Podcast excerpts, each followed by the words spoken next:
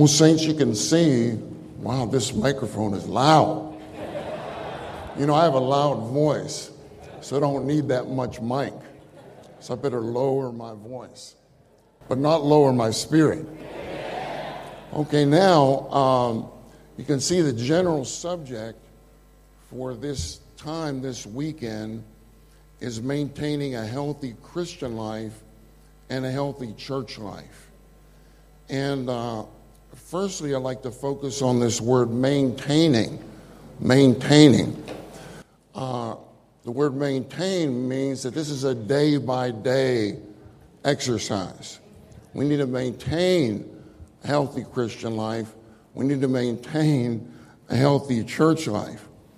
And when I think of the word maintain, I can't help thinking about Brother Watchman Nee, who towards the end of his life, when he was martyred in 1972, he wrote a letter to one of his close relatives.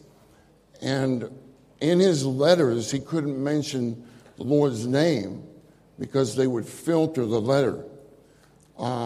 They wouldn't allow him to mail a letter with the Lord's name on it. But in one of his letters, he said, I've learned how to maintain my joy. I really like that. I've learned how to maintain my joy. Even in prison, he was able to maintain his joy and enjoyment of Christ. Now the word healthy, if you look this up in the dictionary, it says freedom from disease or abnormality. Freedom from disease or abnormality. We don't want to have any spiritual disease in our Christian life or church life. We don't want to have any abnormality in our Christian life or church life. We want to be normal Christians. An overcomer is a normal Christian. And that's why we have books entitled The Normal Christian Life, The Normal Christian Faith, and The Normal Christian Church Life. We want to come back to normality. Healthy also means a condition of optimal well-being. Optimal, O-P-T-I-M-A-L. So we want to be in a condition of optimal well-being in the Spirit, in the Spirit. Now, before we come to the outline, I would just like to mention a few verses to you. And the first verse is 2 Corinthians 4:16, where Paul says, we do not lose heart. Praise the Lord, we do not lose heart. He said, because even though our outer man is decaying, our inner man is being renewed day by day. Not conference by conference, not week by week, but day by day. So we need to recover the day-by-day Christian life and the day-by-day church life by being renewed with a fresh supply of the resurrection life every day, every day. Proverbs 4:18, I would like to read this verse to you and read the footnote in the Recovery Version to you. The footnote is very good, and a lot of us are familiar with this verse. It says, the path of the righteous is like the light of dawn. So our path, our Christian path, shouldn't be like sunset. It should be like the light of dawn.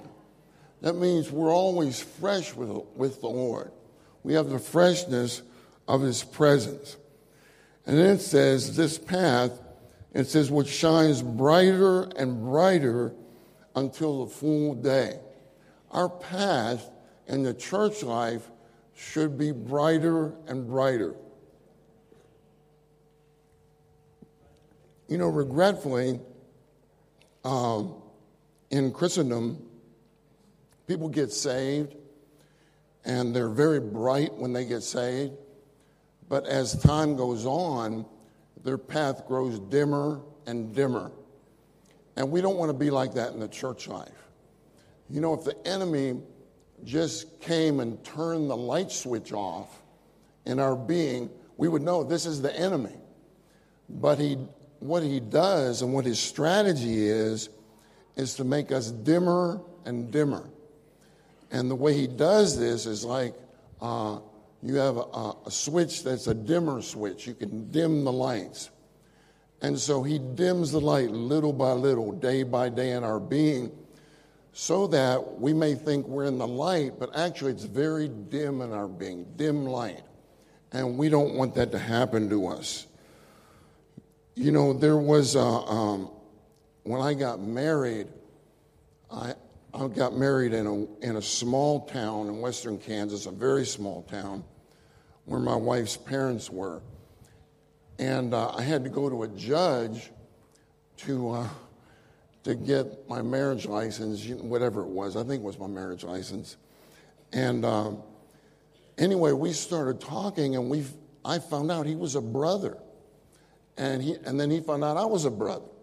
So we began to fellowship, and I forgot I was going to get married. We were just enjoying the Lord, you know. He didn't have the term enjoyment, but we were enjoying the Lord together. And he told me how he got saved. He was a very distinguished man. He was a judge. But he said that years ago, he was out. He was partying. Maybe it was a Friday night or Saturday night. He was a young man. He was partying. You know, even to me, it's very striking. I don't know if in England you have this restaurant called TGIF, which stands for Thank God It's Friday. We should have a restaurant called TGIM, Thank God It's Monday, right? But the reason why they say Friday is because everyone can't wait till Friday to do things they shouldn't be doing. Well, anyway, he went out and he was partying. He came back to his apartment and he turned on the television, and he was so wiped out, so exhausted that he just collapsed on the couch. And what was on the television was Billy Graham preaching the gospel. Billy Graham was preaching the gospel. And he was too wiped out to turn the television off. He was frozen on the couch. And so he repented of his sins. He prayed to the Lord. He opened to the Lord. And he received the Lord as his life and Savior. Isn't that wonderful? And so he became a believer. That changed his life. He became a judge, a very distinguished man.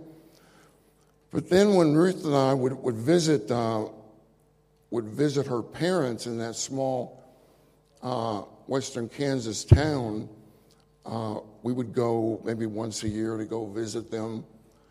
I noticed that when we would go, Ruth's dad was a pastor, and so we would honor him by going to his denomination, hearing him preach. And the judge that fellowship with me, he was there in the congregation. And I really felt bad because he looked very sad, very sad. And I noticed, and it wasn't his fault, but you could tell his path began in a bright way. But his path became dimmer and dimmer. And thank the Lord we have the church life. That's why our path grows brighter and brighter. And we trust in the Lord that this weekend our path will be even brighter with a sevenfold intensified spirit. So I really love this brother, but regretfully, it's hard to maintain your brightness outside of the church life. You know, in Deuteronomy 34:7, this verse really touched me.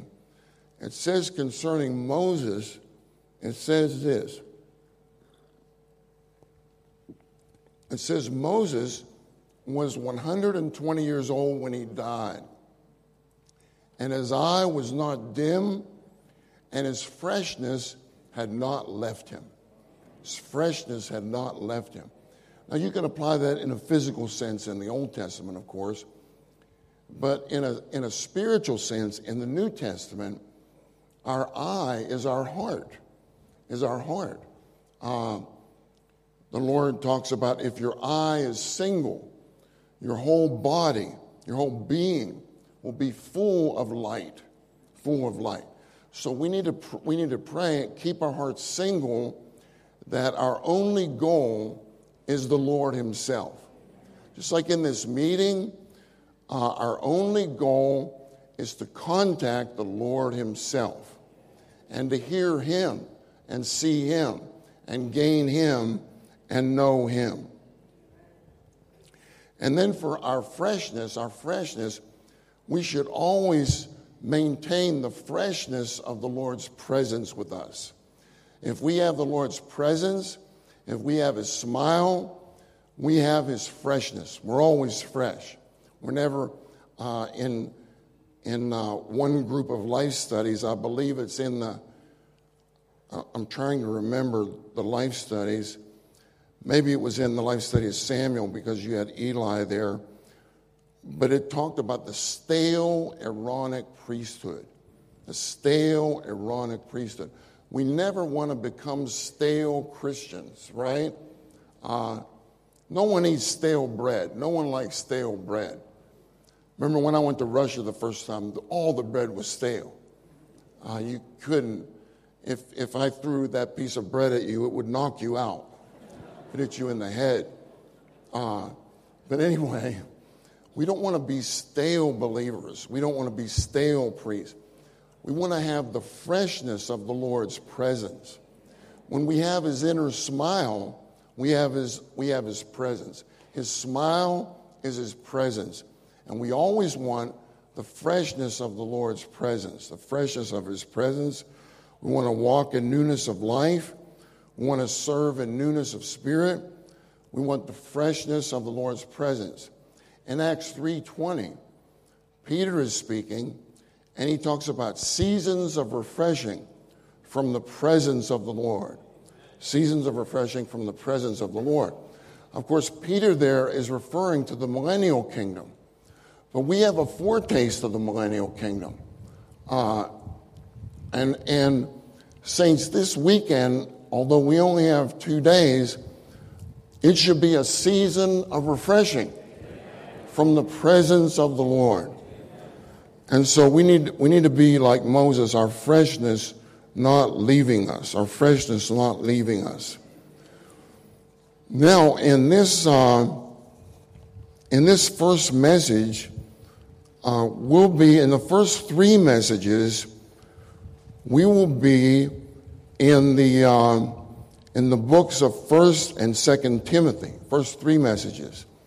In the last message, we'll have a special message, which I believe is a very special message. I won't tell you what it is yet. Don't look. I feel it's very special for us to maintain a healthy Christian life and a healthy church life.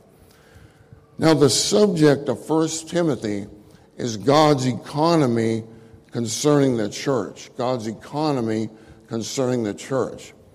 Then the subject of 2 Timothy is the inoculation against the decline of the church. The inoculation against the decline of the church. And you know, you get inoculated. You don't get inoculated when you're sick. You get inoculated when you're healthy. Right? I mean, that's normal. In a normal situation, you get inoculated when you're healthy. You get treated when you're sick. What's a healthy situation here in England? And it's a healthy situation in Europe. And so this is the time for us to be inoculated, So we all need inoculation. Now, even though we're not going to touch Titus speaks about maintaining the order in the church. And so all of these 3 epistles are 3 aspects of one purpose. And their purpose is to preserve the church as the proper expression of the triune God, as symbolized by the golden lampstands in the ultimate portion of the divine revelation. So, three aspects of one purpose: to preserve the church as the proper expression of the triune God, as symbolized by the golden lampstands in the ultimate portion of the divine revelation, which is the book of Revelation, Now, behind me, maybe you can take down these verses later. Behind me are, in 1st and 2nd Timothy and Titus, the words healthy are used repeatedly. These are the only books where Paul uses the word healthy. And there's healthy teaching. That's the teaching of God's eternal economy. There's healthy teaching. Aren't you glad that we could be under healthy teaching? Amen. So thankful for that. You open up the Recovery Version, you read a life study, you are under healthy teaching. Teaching that's full of the divine life. Then there's healthy words. We want, when we speak, we want to speak healthy words to one another. Words that impart life to one another. So you have healthy teaching, healthy words. Then we have healthy speech. And then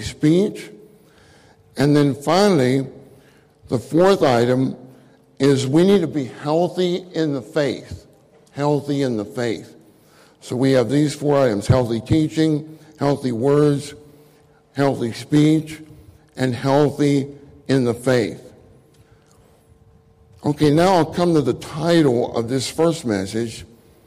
It's Cleaving to the Healthy Teaching of God's Eternal Economy and Living in the Divine Dispensing of God in Christ into our being through the exercise of our spirit unto godliness.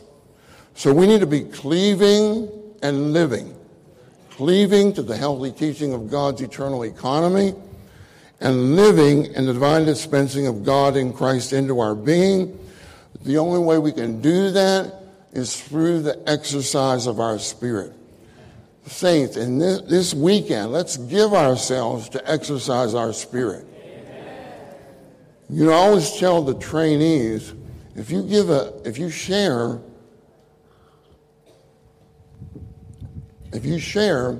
and you feel you're going down in flames, you know what I mean? You're not sharing what you plan on sharing, and you're going down in flames.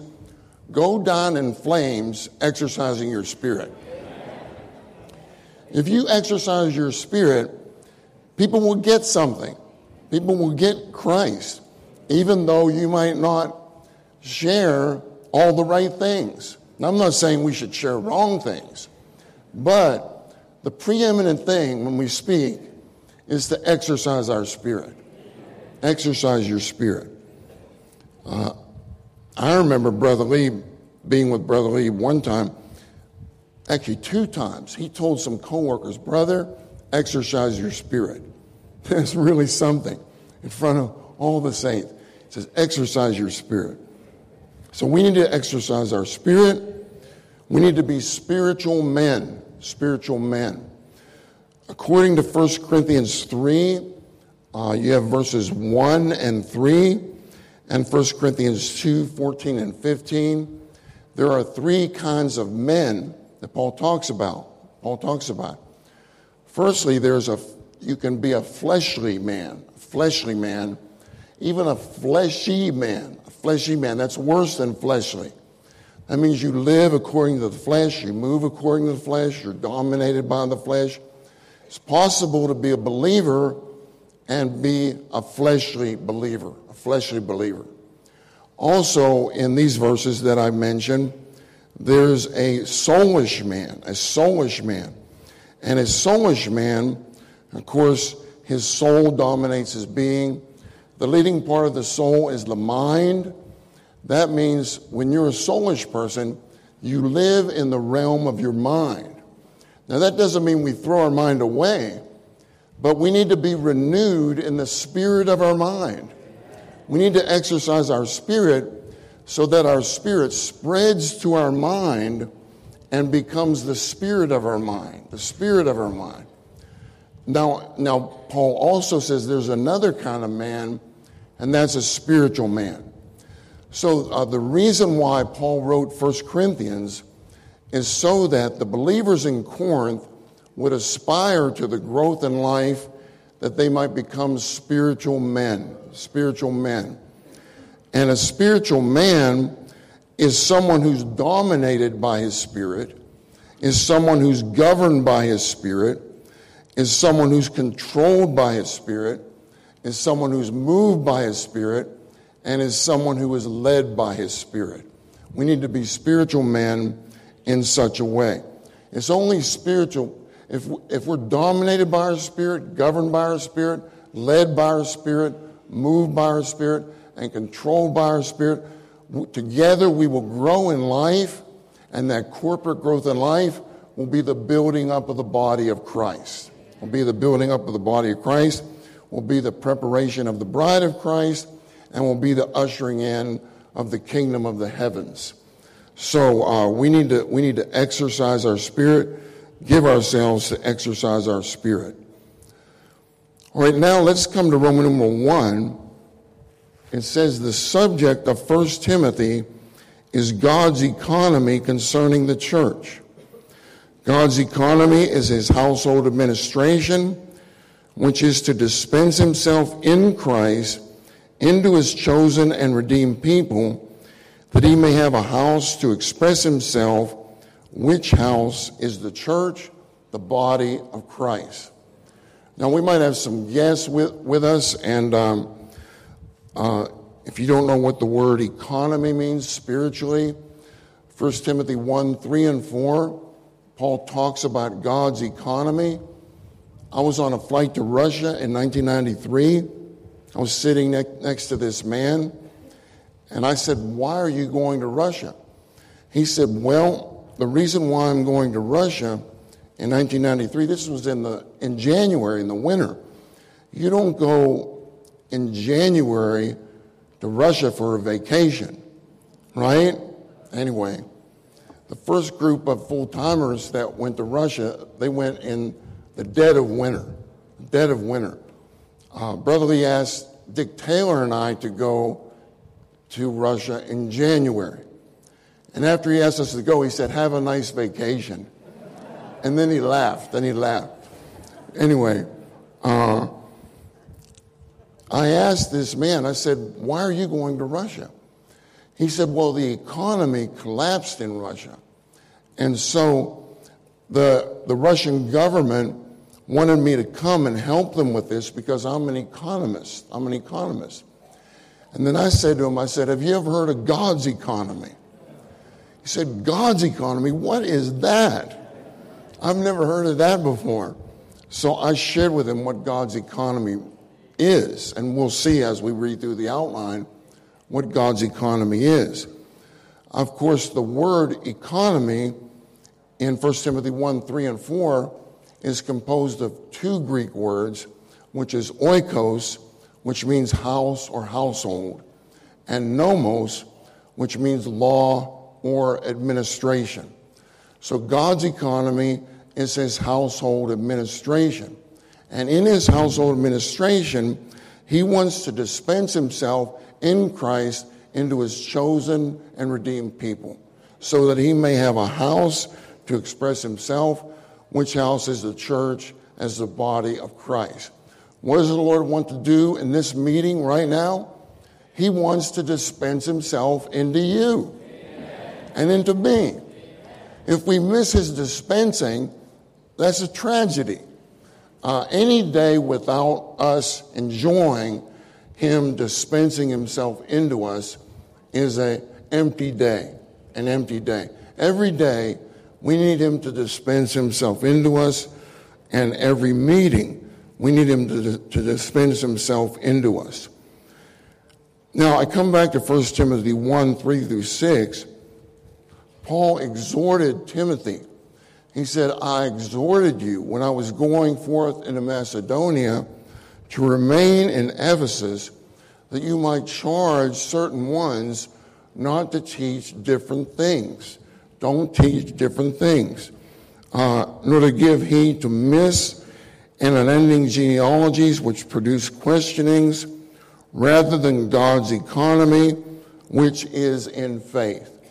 In other words, what Paul was saying is, I want you to remain in Ephesus because some people there are teaching different things other than the teaching of God's economy.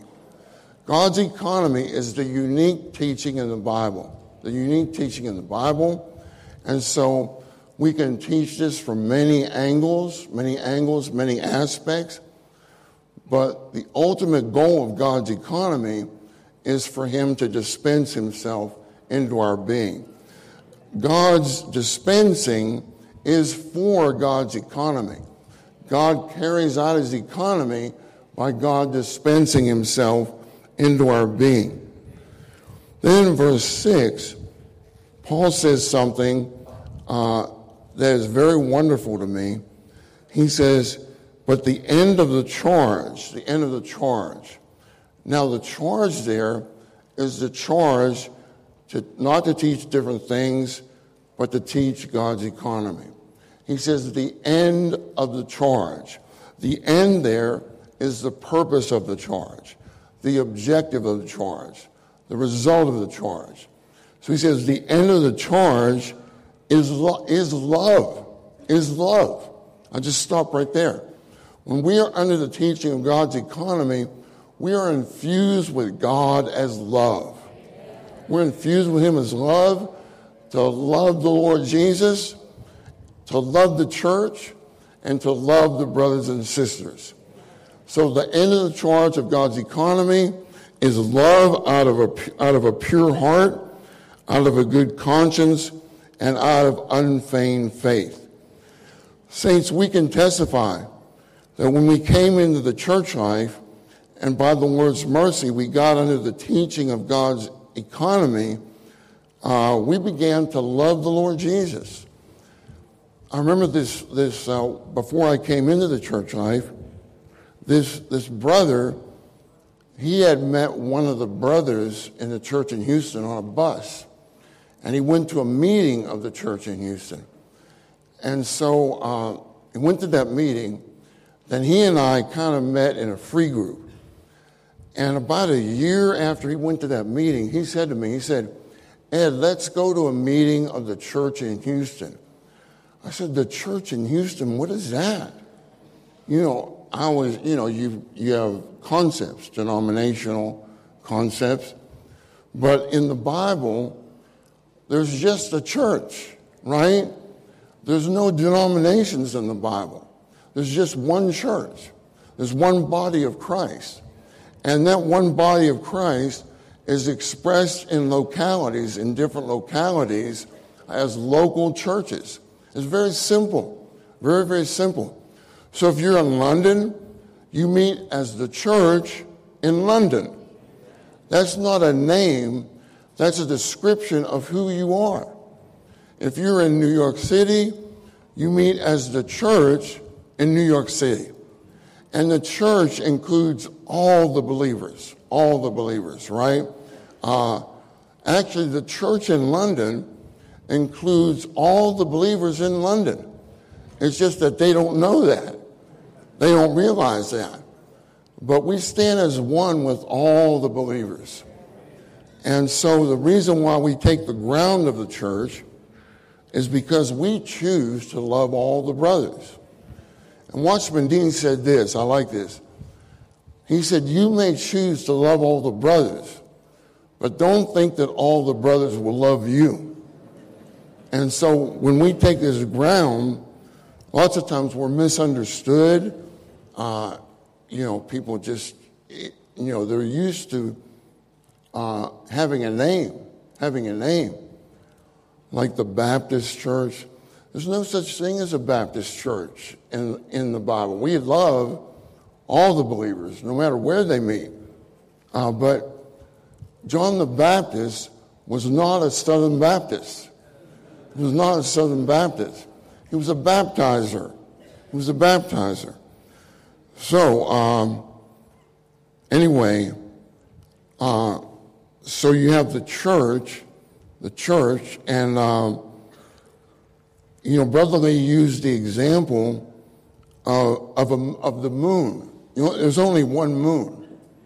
When you're in London, it's the moon in London. When you're in New York City, it's the moon in New York City.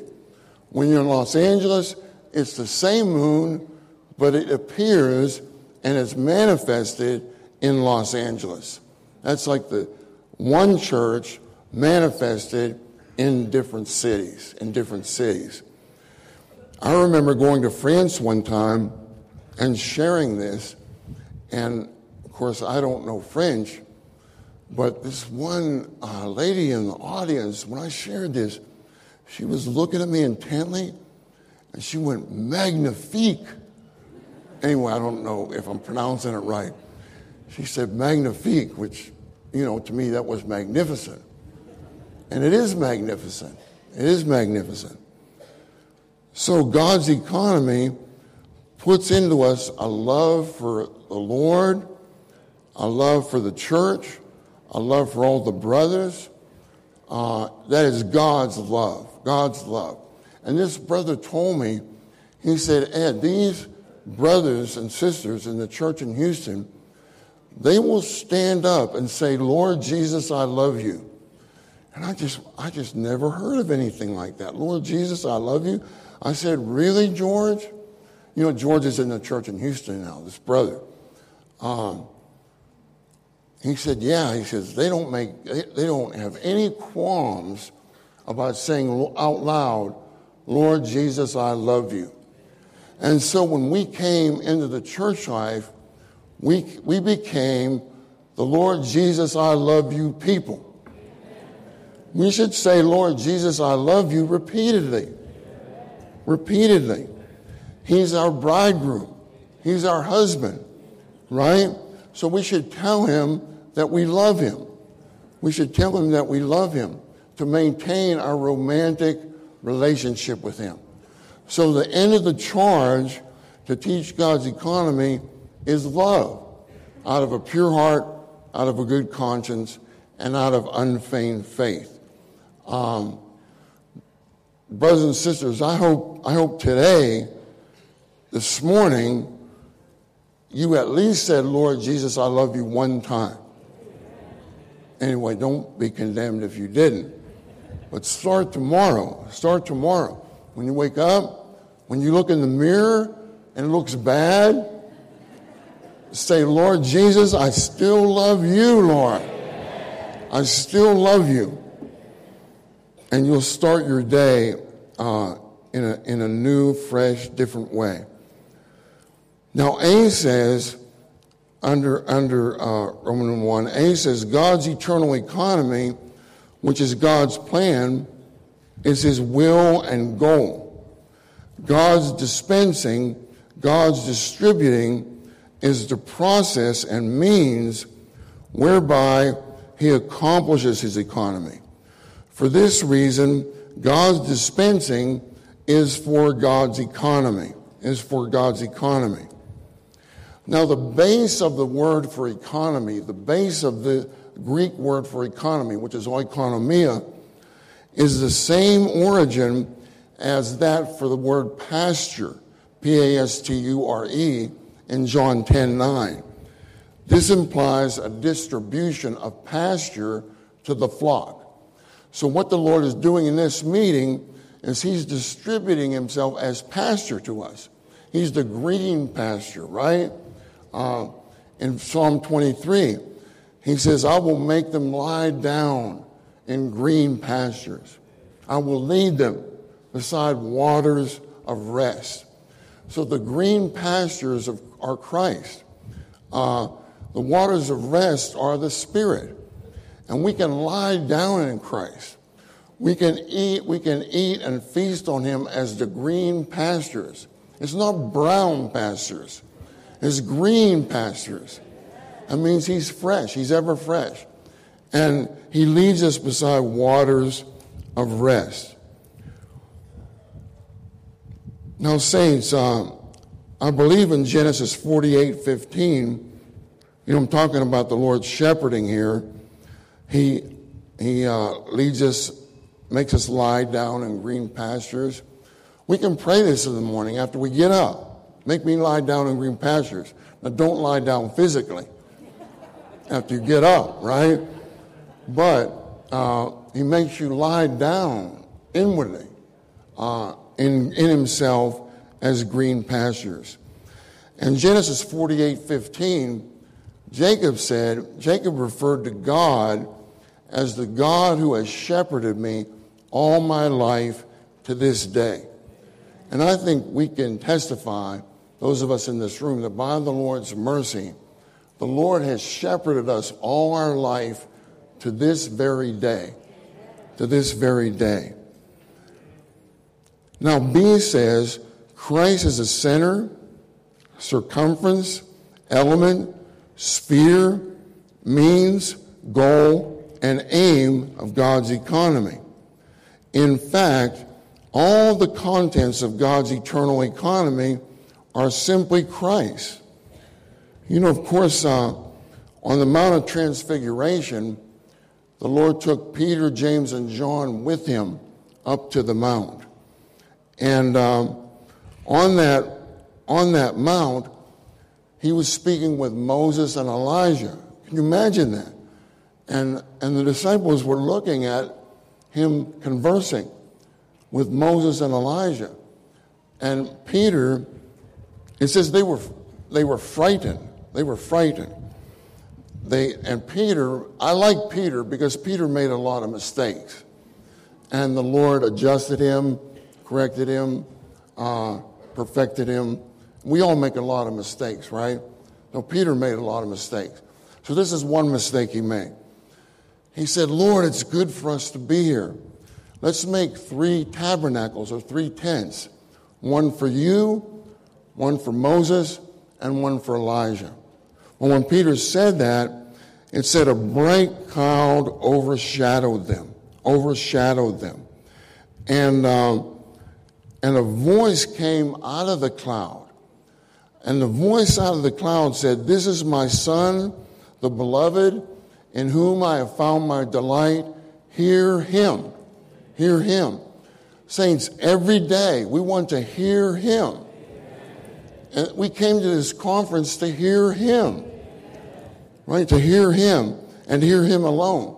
He's the real Moses. He's the law of the Spirit of life. He's the real Elijah. He's the real prophet that was sent to us to speak God into us. So we need to hear him. Then it says, when the cloud dissipated, they looked up. This is in Mark 9:8. It says they saw no one except Jesus only. So I like these two phrases. Hear him and Jesus only. Jesus only. What do you get when you come into the recovery? You don't get a position. You don't get a name. You get Jesus only. Amen. We came to this meeting to gain Jesus only. And we came to this meeting to hear him. To hear him only. When the Lord appeared to the disciples in resurrection, he said, these are my words which I spoke to you while I was still with you, that all the things written in the law of Moses and the prophets and the Psalms concerning me must be fulfilled. That means the entire Old Testament has Christ as its centrality and universality. That's just amazing. And I think in our crystallization studies, we've been able to see Christ everywhere, right? Even in the book of Numbers. When we came to the book of Numbers, I said, what are we going to say? But we found some gems, some diamonds in the book of Numbers. Then we're going to have a second training on the book of Numbers. So I said, what are we going to say in a second train? But we found some more jewels in the book of Numbers. So we'll have a second training on the book of Numbers. Now C says this, unless we know God's economy, we will not understand the Bible. The central subject of the Bible is the economy of God And the entire Bible is concerned with the economy of God. You know, I've got Job 10:13 and Ephesians 3:9 here. Now, the book of Job is a mystery to people. It's a mystery to philosophers. It's a mystery to Christian teachers. Of course, Job suffered a lot. He went through a lot of trials. And so the book of Job essentially poses a question, and the question is why? Why? Why did this happen to Job? It says Job was a good man, he was a perfect man, he was an ethical man. But why did this happen to him? Why did this happen to him? And so also in Job, you have a question concerning the meaning of life, the purpose of life. When I was in college, I went to a secular college. I didn't go to a Bible school. I took a course in Old Testament studies, and my wife took that course with me. She began with me, but because she was in nursing school, the course was so difficult, and she had so much on her plate from nursing school. She says, I'm dropping this course. I'm out of here. And so I stayed because I wanted to know about the Old Testament. Well, the final exam was on the book of Job. It was an essay exam. And I wrote that essay, and I got an A on that essay. I didn't know what I was talking about. I was an unbeliever, and I got an A. And if you put that in front of me today, I would give it an F minus, an F minus. It was terrible, just terrible. Now, it's amazing to me that in the ministry, in the entire book of Job, of course, Job begins with the disasters that befell him, and his three friends came to him. And his three friends, when they came to him at first, they didn't say anything. That was the best thing they did in the book of Job. The best thing they did. You know, sometimes people go through things.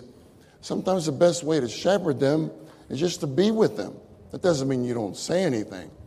But when you're with them, that shepherds them. So they were with Job, but then they began to open their mouths. And when they open their mouths, they're full of opinions. I would say those three men in Job were an unvital group. If you want to see an unvital group, just look at the book of Job. Can you imagine? Job was going through all these sufferings. They called Job an empty-headed man. Now, is that cherishing and nourishing? An empty-headed man. And then Job called them, he said, you are useless physicians. You are useless physicians. You are pastors of lies, of lies. And so they were going back and forth, expressing their opinion. But in Job 10:13 is the key to understanding the book of Job, to understanding the book of Job. And I'm amazed that the ministry extracted this verse and showed it to us. It's just remarkable. Anyway, I remember in the Job training, Brother Lee was going through the book of Job, and he had me stand up and read large portions of the book of Job, just so that we could hear the book of Job, you know. But he would highlight the crucial portions. And Job 10:13 is the most crucial portion because Job said this, I'm expounding this now. He said, Lord, I know that there's something, that you have in your heart for me, but I don't know what it is. So Job 10:13 says, you have hidden these things in your heart. I know that this is with you. So Job realized that something was hidden in God's heart for him, that it was with God, but he didn't know what it was. But Ephesians 3:9 tells us what it was. Ephesians 3:9 says, Paul says, to enlighten all, that they might see what the economy of the mystery is, which throughout the ages has been hidden in God, who created all things. Now, what is hidden in God for each one of us? All of us have situations we go through. We go through trials. We go through situations. We all have our situation. Am I right? We do, right? And sometimes we ask why. Well, the reason why is God's economy. God's economy is the answer to every question. What's hidden in God's heart for each one of us is God's economy. When you're going through something, you don't pray doctrinal prayers. You know, you don't. If you're going over Niagara Falls, you know, in the United States, there's Niagara Falls. You wouldn't pray a doctrinal prayer, right? You wouldn't say, oh, Father, I thank thee for these falls. I thank thee for this wonderful day. You would say, oh, God, save me, right? You would say, you would be very real with the Lord. And the more real we are with the Lord, the more real he becomes to us. So what God wants to do in the things that we pass through, and all the things that we pass through, he wants to dispense himself into us more and more. Lots of times there's no room in us for God to dispense himself into us. So he takes us through things so that we'll really open to him, and then he has the ground to dispense himself into our being. Now, I wrote some things down here about Job, that God's intention with Job was that a good man would become a God man. A good man would become a God man. You have to take the good and take an O out of it. And then that makes God man. To be a God man is very scriptural and very logical, right? Brother, what is your name? David. That's a wonderful name. David, can you come up here for a second? See, this is the way I just demonstrate it very simply. Here's David. Now, David, God dwells in you, right? Amen. Yes. Yes, right? And you're a man. Yeah. So what does that make you? God man. Thank you, brother. It's that simple. It's that simple. God dwells in us. We're a man. We're a God man. So God's intention was that Job would become a God man, expressing God in his attributes. Job was a good man, but God doesn't want a good man. He wants a God man. So God's intention with Job was to tear down the natural Job in his perfection and uprightness, that he might build up a renewed Job in God's nature and attributes. God's intention was to make Job a man of God, filled with Christ, the embodiment of God, to be the fullness of God for the expression of God in Christ. Now, eventually, at the end of the book of Job, God appeared to Job. He appeared to Job, and Job saw God. And Job said, at the end of the book of Job, he said, I've heard of you by the hearing of the ear. In other words, I've heard a lot about you. We can have a lot of doctrinal knowledge, you know. We can know terminology, even the terminology of the Lord's recovery. But a lot of that can be mere doctrine to us, mere theory to us.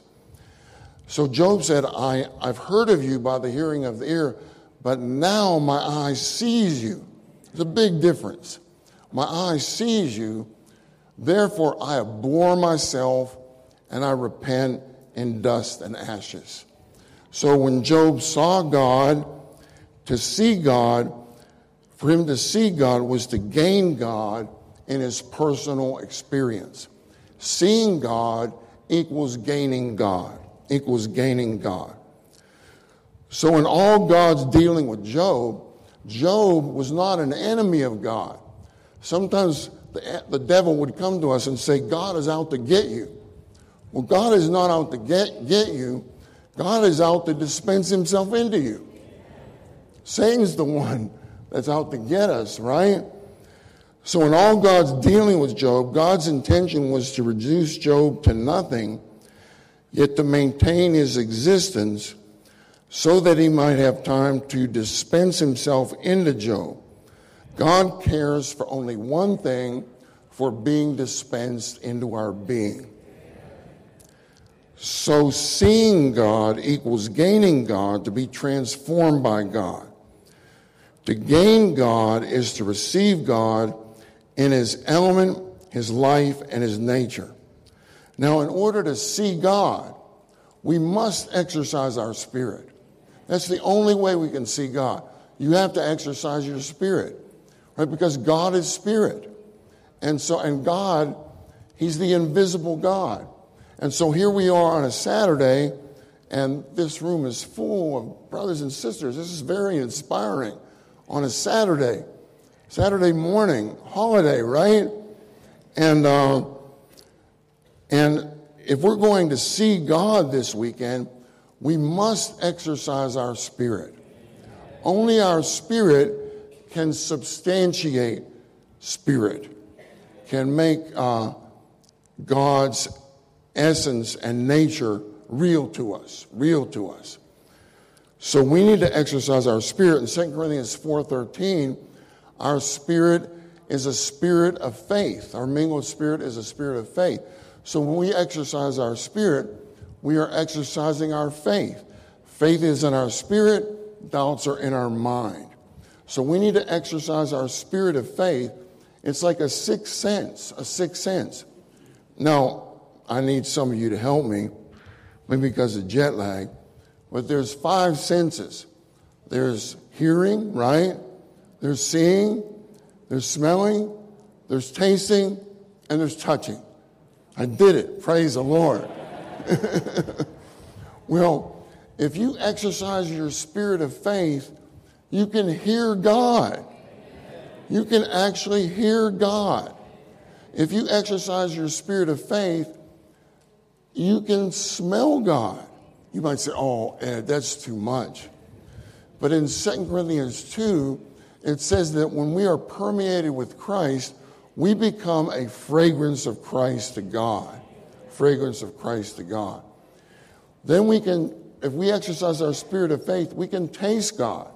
Of course, there's a verse in Psalms and in Peter that says, taste and see that the Lord is good. Of course, we exercise our spirit, we can see God. We can taste God. We can touch God. God is very real to us when we exercise our spirit of faith. So we can hear God. We can see God. We can smell God. We can hear God, see God, smell God, taste God, and touch God. It's very wonderful.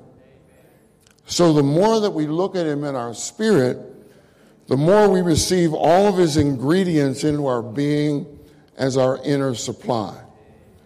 This is wonderful. Now we come to D. D says God's economy is to dispense himself into our being so that our being may be constituted with his being. This can be accomplished only by God dispensing himself into us as the divine life. So Romans 8, of course, I'll skip down to Romans 8. Romans 8 talks about the law, the spirit of life. The law there is an automatic principle, an innate capacity. And so when we're in the spirit, it's like the law of gravity. If you know that I drop this handkerchief, if I let go of it, the law of gravity takes over. Well, the law of the spirit of life, when we exercise our spirit, it works to dispense the triune God into our being automatically, spontaneously, and unconsciously. I'm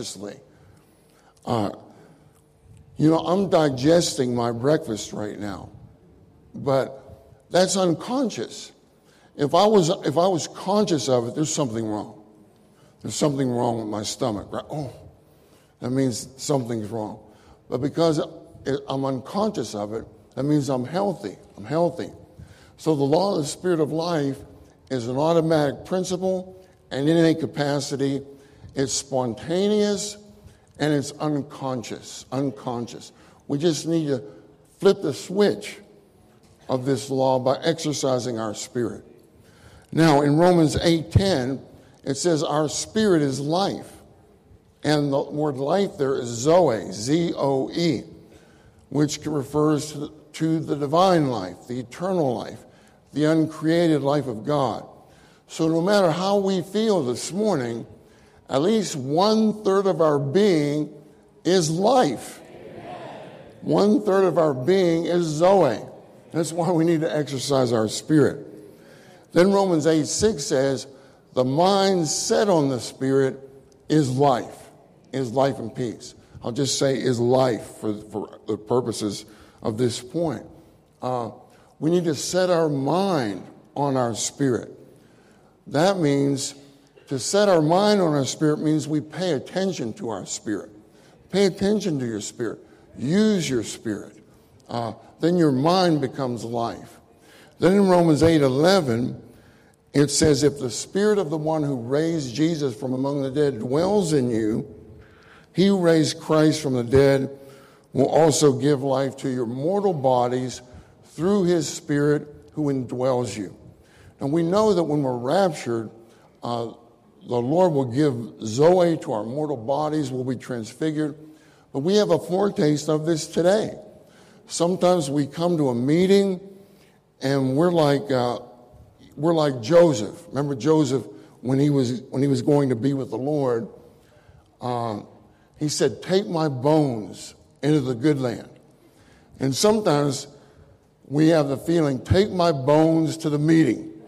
Just get my bones into the chair, and I have a chance. I have a chance." Well, sometimes we come to the meeting, and we may feel down. We may feel out of it. We may feel weak. We may feel tired. But as the meeting goes on, the Lord gives zoe to our mortal body. So we come in like this. We go out like this. We go out like this. We come in without a smile on our face. We go out with a smile on our face. And we're not faking it. Because we got zoe to our mortal body. Now, E says the leadership in the New Testament ministry is the leadership of the controlling God-given revelation of God's economy.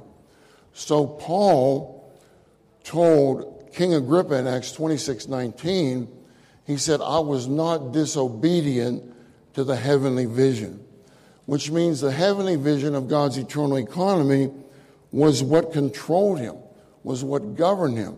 That was his leadership. That was his leadership, was the controlling God-given revelation of God's economy.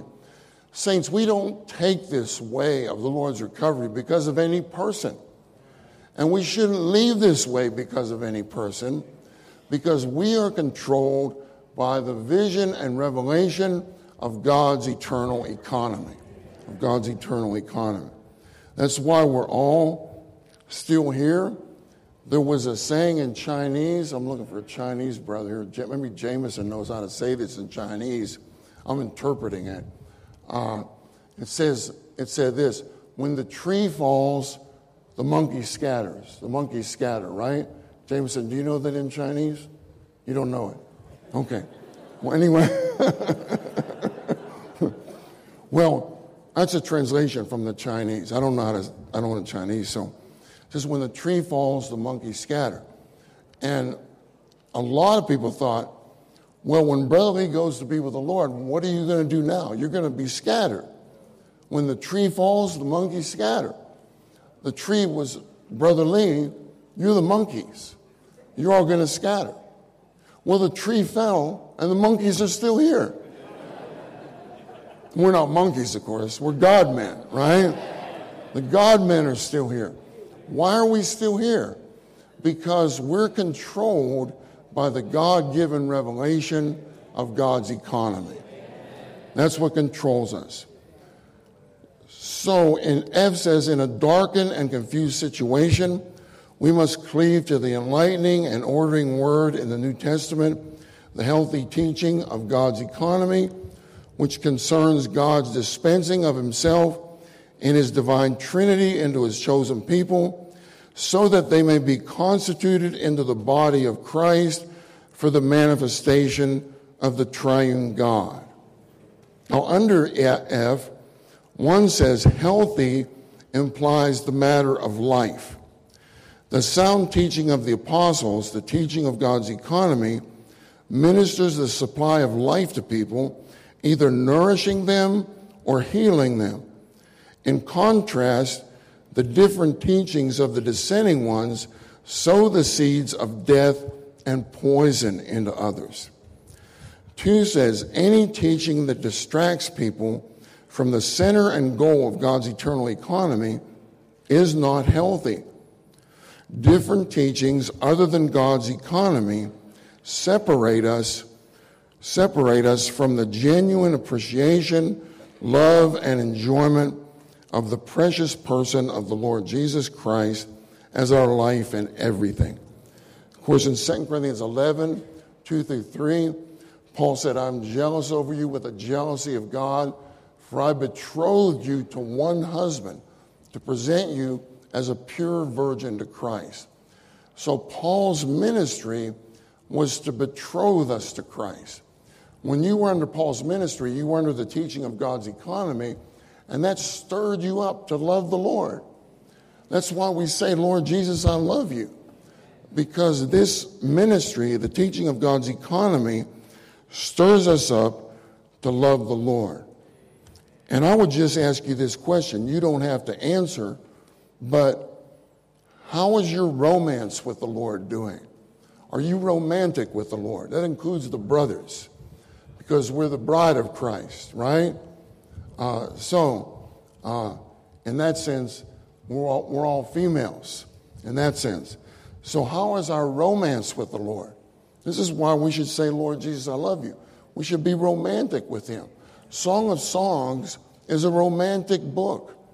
Ecclesiastes is vanity of vanities. All is vanity. And that means vapor of vapors, futility of futilities, emptiness of emptinesses. But then when you come to the next book, it says the Song of Songs, which means that's a book of the meaning of your human life. The meaning of your human life is realized by loving the Lord Jesus, by having personal and intimate contact with him. So we need to have that kind of romance with the Lord. Eventually, by that kind of romance, we will grow in life, and we will become his bride in full to bring him back, Now, let's see. I'm on 3, right? Am I on 3? Okay, 3 says the different teaching of the dissenting ones caused envy and discord among the believers, which are contrary to love, the end, the objective, and purpose of the apostles' charge to remain in the teaching of God's economy. Then 4 says the basic factor of the decline and apostasy of the church is the turning away from Paul's ministry centered on the economy of God. Now, apostasy means falling away from the straight way of God's economy. So in 2 Timothy 1, 15-17, Paul said, all those who are in Asia turned away from me. Now, that doesn't actually mean they turned away from his person. It means they turned away from his ministry centered on the economy of God. Now, this included the church in Ephesus, Paul spent a lot of time in Ephesus. He spent 3 years in Ephesus. He taught publicly. He taught from house to house. He admonished each one of the saints with tears. So you've got the church in Ephesus there, which was in Asia, which generally speaking had turned away from his ministry. If you take about 30 years later, approximately 30 years later, you have Revelation 2 and 3, which are the 7 epistles to the churches in Asia, the major churches in Asia. The first church that the Lord addresses through the Apostle John is the church in Asia. It's the church in Ephesus, And he says, I have one thing against you. You have left your first love. And so when we leave the teaching of God's economy, we leave our first love. Because this teaching, this ministry, is a betrothing ministry. It betroths us to Christ. So because they left the ministry of God's economy, they left their first love. And to have Christ as our first love, you know, many people think the first love is the love you had for the Lord when you first got saved, maybe when you first came into the church life. And we wouldn't say that that's wrong, but the real definition of the first love is that we give him the first place in all things. We give him the preeminence in all things, making him everything in our life. So we need to give him the preeminence in all things. And he says, remember, therefore, where you have fallen from, and repent, and do the first works, and do the first works. Then the Lord said this. He said, if you don't repent, I will remove your lampstand out of its place. That's very serious. That means they would be meeting as a church in Ephesus, but they would not have the reality of the triune God in their locality. That would be terrible. The first works are works that issue from the first love.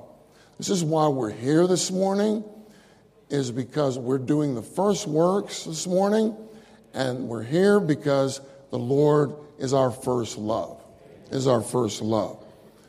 You know, when I think of the first works and the first love, I remember when we were building the meeting hall in Irving, and I came home from work. I was very tired. Of course, all of us volunteered, many volunteers to build that meeting hall. There were a group of brothers who knew what they were doing. Then there was a larger group of others who didn't know what they were doing. And we just listened to the brothers who knew what they were doing. I still remember Joe and I were together one time. And we the brothers would just tell Joe and I where to dump the concrete. So we just dump it here. And we laid the first floor of that meeting hall. And it was really something, because when we laid the cement on that first floor, we did it all night. All night. And by the time we got to the end, the cement had dried on the other end. So we got to the end, and we had breakfast on the dry end. It was really wonderful. And there was this brother who had been there all day. He had been there all night. And Brother Ray Gravers said to the brother, he said, "Brother, you need to go home and rest." This brother said, "Oh, Brother Ray, please don't make me go home. Please don't make me go home. I did not know that you could experience the baptism in the Spirit laying concrete." It's because we were in one accord. We had the one accord. No one had any opinion about anything. And that was the first works. It issued from our first love. Anyway, I came home from work one day, and I was very exhausted. And the Lord was prompting me to go over to the meeting hall to help. And so finally the Lord defeated me, and I went over to the meeting hall, and I laid a floor in the kitchen area, you know, a vinyl floor. And I don't know if it's still there. One time I went back and looked at it. And if you look at that floor, there are mistakes in it. There are mistakes. But those mistakes were made out of my first love for the Lord. Out of my first love for the Lord. You know, when the brothers built a house for Brother Lee, his soap dish was slanted. So when he put the soap on the soap dish, the soap would slide off. So he said, "Don't change that soap dish," because the brothers made that out of their love for me. And the Lord, through the brothers, made that out of his love for me. So every time he put the soap on there, it slid off. It reminded him, the Lord loves me and the brothers love me. This is the first works. Then you look in Revelation 2 and 3, you have different teachings there. You have the teaching of Balaam, the teaching of the Nicolaitans, the teaching of Jezebel. All these different teachings came in because they left the ministry of the Apostle Paul, which focused on the teaching of God's economy. Now, G says, in order to be preserved in the Lord's recovery, we must guard the good deposit through the Holy Spirit who is indwelling us. One says, according to verse 13, the deposit must refer to the deposit of the healthy words of God's economy, including the riches of life in the Lord's words, which he has stored in us. Then I like this next statement. We have to deposit the Lord's healthy words into our being like we deposit money in a bank. 2 says to hold a pattern of healthy words means to live by the healthy words, being nourished with the words of the full gospel concerning God's eternal economy and the sweet words that contain and convey the riches of Christ. 3 says, the Holy Spirit dwells in our spirit, hence for us to guard the good deposit through the Holy Spirit requires that we exercise our spirit. 1 Timothy 4:7, before that it says, bodily exercise profits a little, but godliness is profitable for all things. And then Paul says, exercise yourself unto godliness. That's the exercise of our spirit unto the manifestation or expression of God in the flesh. So we have to exercise our spirit unto godliness. 4 says, if we are persons acting, behaving, and having our life in the spirit through the exercise of our spirit, all that has been deposited in our being will be guarded through the Holy Spirit who is indwelling us. Roman numeral 2 says the subject of 2 Timothy is the inoculation against the decline of the church. The key to receiving and dispensing this inoculation is the exercise of our spirit unto godliness, In 2 Timothy 1:6-7, Paul reminded Timothy to fan into flame the gift of God which was in him, which is in you through the laying on of my hands. Now, what is the gift of God in this verse? You have to come to the next verse, verse 7. It says, for God has not given us. What follows is the gift of God. You see this? Fan into flame the gift of God which is in you, for God has not given us. Has not given us what? He has not given us a spirit of cowardice. He has given us a spirit of power and of love and of sober-mindedness. Spirit of power relates to our will. A spirit of love relates to our emotion. A spirit of sober-mindedness relates to our mind. Now, A says, godliness, a living that is the expression of God, is the issue of the divine dispensing for the divine economy. And this dispensing depends on the exercise of our spirit to live Christ in our daily life for the corporate manifestation of God in the church life, You know, one time I went to one locality and a group of elders came to me and they said, Ed, this one saint came to us and said, I've tried everything. Everything you told me to do, I did. I read all the books. I came to all the meetings. I did what you told me to do, but nothing works. And so they asked me, what would you say to this person? They didn't know what to say. And I said, brothers, if we don't exercise our spirit, nothing works. Nothing works if we don't exercise our spirit. We must exercise our spirit. Then everything works. Exercising our spirit is the key to God's economy. If you don't exercise your spirit, it's just like David, what's the best car in England that I could give you? The top car. Rolls Royce, okay. You don't have to be that spiritual, David, for this one. Okay. Okay, Rolls Royce. Let's say that I gave you a Rolls Royce. You said, oh, wow, Brother Ed gave me a Rolls Royce. And I opened the doors for you, but I kept the key. You don't have the key, but you can go in there You can make your home in there. You can sleep in there. But you cannot drive the car without the key, right? So, the Rolls Royce of God's eternal economy, the key to God's eternal economy is the exercise of our spirit. Then everything in God's economy works.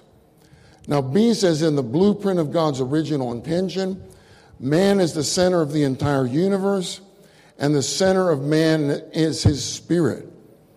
So Zechariah 12:1 says, Jehovah stretched forth the heavens, he laid the foundation of the earth, and he formed the spirit of man within him. So 1 says, the heavens are for the earth is for man, and man was created by God with a spirit so that he may contact God, receive God, contain God, worship God, live God, fulfill God's purpose for God, express God, and be one with God. 2 says, without God being the Spirit, and without our having a Spirit to contact God, to be one with God, the whole universe is empty, and we are nothing. Proverbs 20:27 says, the Spirit of man is the lamp of Jehovah, searching all the innermost parts of the inner being. And that word for spirit there is the Hebrew word neshama, which is the same word in Genesis 2:7 for breath, where it says God breathed into man's nostrils the breath of life. It's the neshama of life, which shows that what God breathed into man was man's human spirit, Now, I've got 2 Corinthians 4:16 through 18 here, and I'll just mention verse 18. It says, we do not regard the things which are seen, but the things which are unseen, because the things which are seen are temporal, but the things which are unseen are eternal, So, the Lord's recovery is to recover us from things seen to things unseen, 3 says, due to the fall, men have not only overlooked and neglected the human spirit, but also have even refused to admit that man has a human spirit. And 1 Thessalonians 5:23 is very clear about this. It uses the term spirit and soul and body. It has and in between there, which shows man has three parts. He has a spirit, and he has a soul, and he has a body. Now, Jude 19 talks about, it says, these people are those who make divisions, soulish, having no spirit. Now, the worst thing someone can say about you is that you have no spirit. Now, what does this mean, having no spirit? This means that these people, they didn't cease to possess a spirit as a part of their tripartite being, but they didn't use their spirit. They didn't care for their spirit.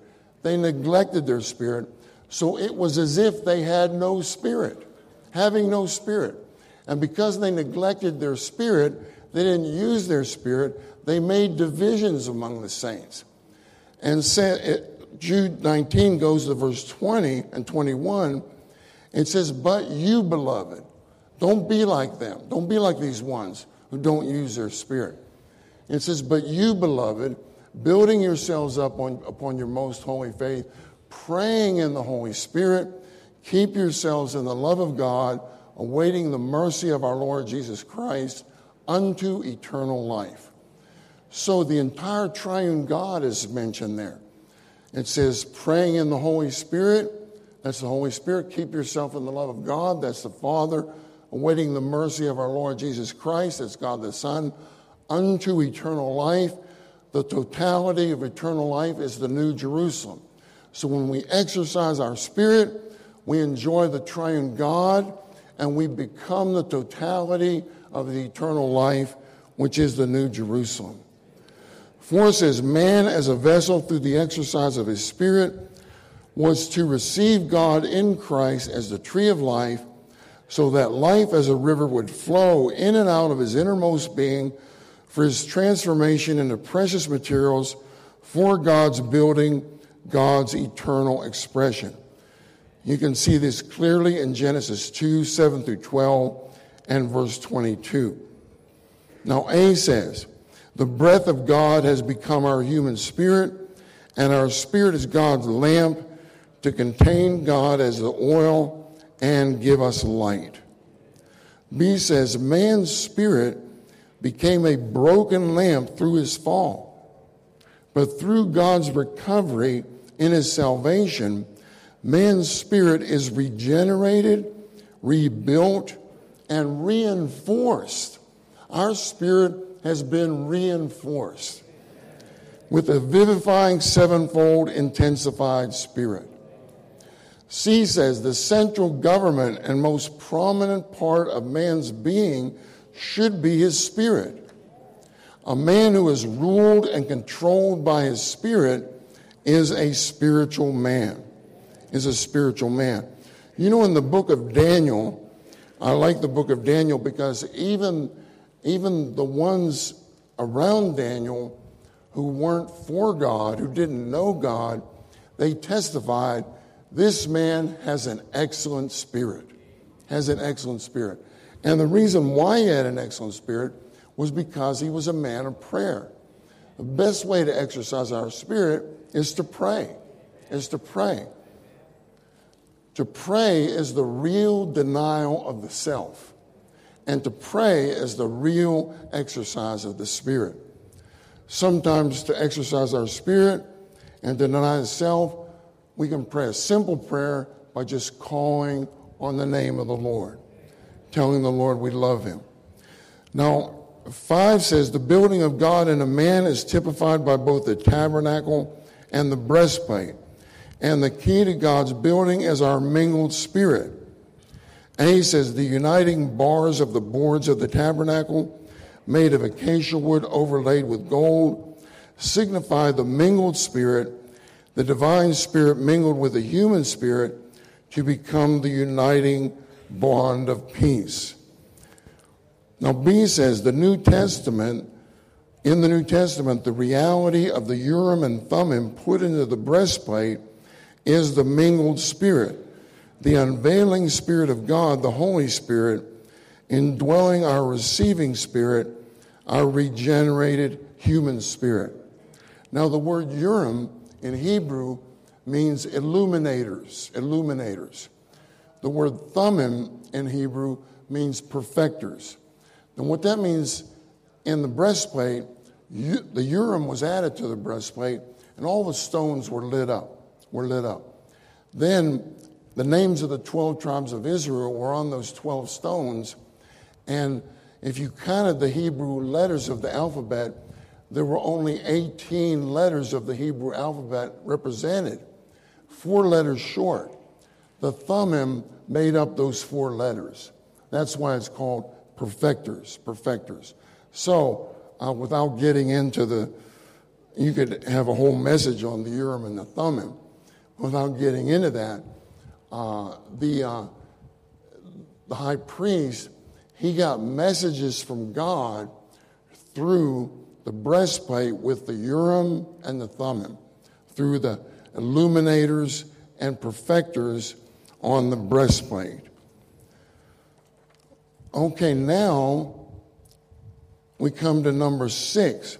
6 says, the divine spirit dwelling in our human spirit, and the two mingled together as one spirit, the mingled spirit, are the strategic and central point of God's economy, which is in faith.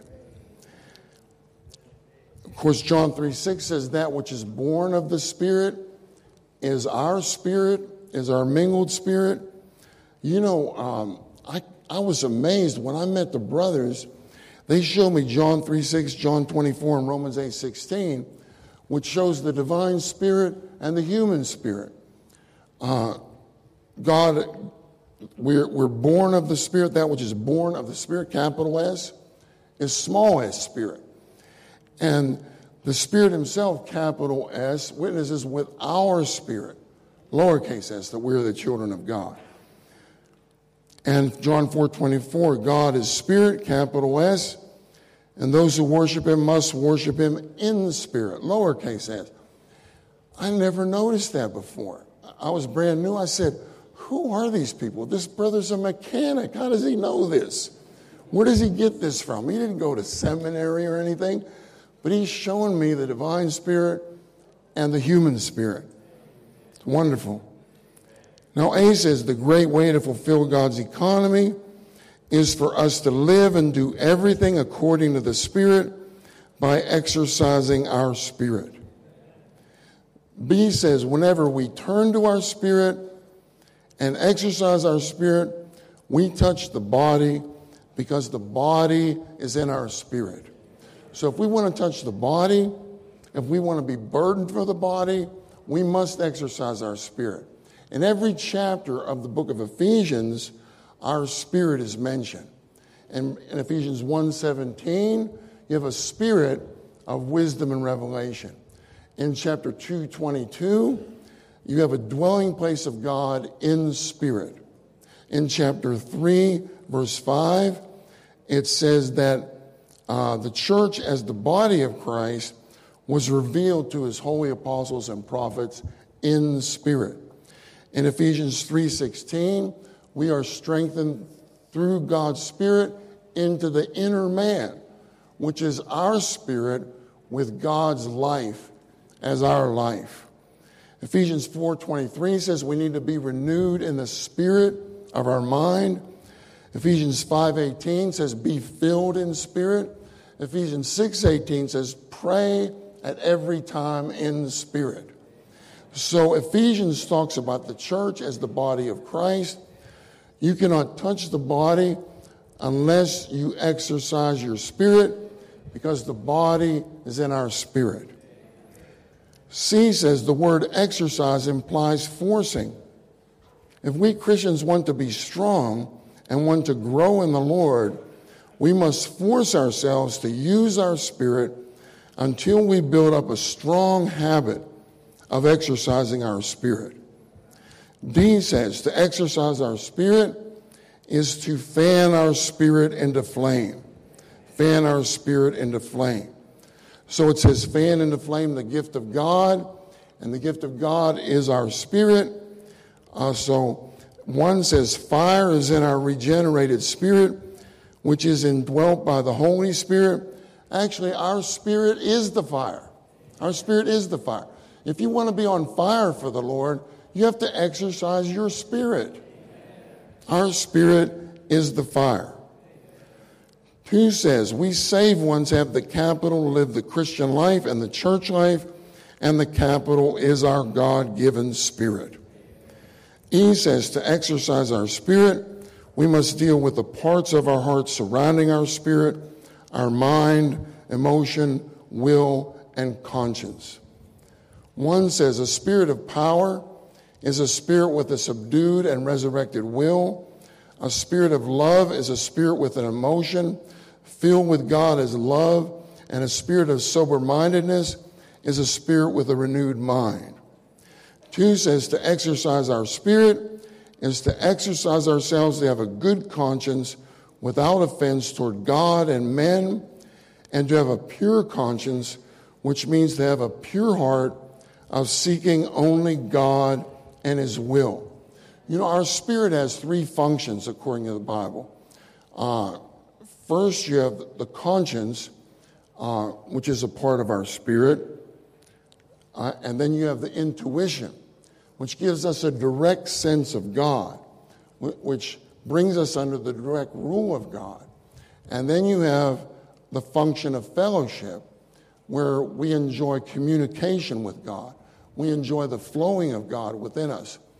Well, our conscience should not be governed as Christians and as believers. If we're going to be healthy, our conscience should not merely be governed by right and wrong. Our conscience should be governed by whether we have God's presence or not, whether we have God or not. Do you sense God? Was God in what you were doing? If God's presence wasn't with you when you were doing something, then you have to confess that to have a clear conscience. You see this? So we need to have a good conscience and a pure conscience by, you know, that, to exercise our spirit is to exercise ourselves to have a good conscience and a pure conscience. The way we do that is to exercise our intuition to be ruled by God, to come under the direct sense of God, and to live according to that direct sense of God. If God isn't in what we're doing, if we don't have his presence, then we should confess that. Lord, forgive me, I didn't have your presence in that thing. Now, F says, to exercise our spirit by rejoicing always, praying unceasingly, and giving thanks in everything to enjoy the indwelling spirit is the secret of doing all things in Christ. G says to exercise our spirit is to discern our spirit from our soul. Discern our spirit from our soul. One says, it says we should always be on the alert to discern and deny anything that is not of the spirit, but of the soul, the self. And 2 says whatever we are, whatever we have, and whatever we do must be in spirit. Everything that God is to us is in our spirit, is in our spirit. Saints, we should always be on the alert to discern and deny anything that is not of the spirit, but of the soul, the self. This is why in Ephesians 5:14, it says, awake, sleeper. Now, I'm not looking around to see who's sleeping, but it says, awake, sleeper, and rise from the dead, and Christ will shine on you. Now, I told the brothers a few weeks ago that to sleep is not just to sleep physically. We can sleep psychologically, and we can sleep spiritually. When we sleep psychologically, it means our attention is absent. When we sleep spiritually, it means our perception is dormant. And I was telling the brothers, I had a class in the training, and there was a trainee who, of course, you have the ground with the trainees. You shouldn't do this in a church meeting, but or in a ministry meeting. But he was looking at me while I was sharing and looked real intent like this. But I knew that he was not there. He just looking at me. And I said, I was very burdened. I had 3 points I wanted to share with the trainees. So I said, brother, what did I just share? He said, I was daydreaming, Brother Ed. I was daydreaming. He confessed, praise the Lord. He said, I was daydreaming. I said, okay. His attention was absent. And so he wasn't vigilant, you see, to deny him everything that is not of the spirit but of the soul itself. And so I repeated the 3 items. I said, brother, I'm going to repeat these 3 items. I want you to pay attention, exercise your spirit. And next week, I'm going to come back. I'm going to ask you what those 3 items are. So he had them. He got them into him because he was vigilant to exercise his spirit. Now, finally, H says to exercise our spirit is to pray, to approach God in a personal and confiding manner for the interests of God, Christ, the kingdom of God, and the house of God as the goal in God's eternal economy. 1 Kings 8:48, this is Solomon, the Lord through Solomon speaking. And Solomon says that when your people pray toward their land and toward the city that you have chosen and the house that I have built for your name, you know, may you answer them. And so the land signifies the all-inclusive Christ. The city signifies the kingdom of God, and the house of God, signifies the church of God. So our prayers should always be aimed at God's interest. Christ, the kingdom of God, and the church as the house of God. So no matter whom we're praying for, our prayers shouldn't be aimed at them. Our prayer should be for them, but they should be aimed at God's interests. Christ, the kingdom of God, and the church as the house of God. Okay, this is message one. Praise the Lord. Amen. Now let's come back and read the title to this message again. Cleaving to the healthy teaching of God's eternal economy and living in the divine dispensing God in Christ into our being through the exercise of our spirit unto godliness. Okay, saints, let's pray with our neighbor for a minute or so, and then the brothers will tell us what to do from there.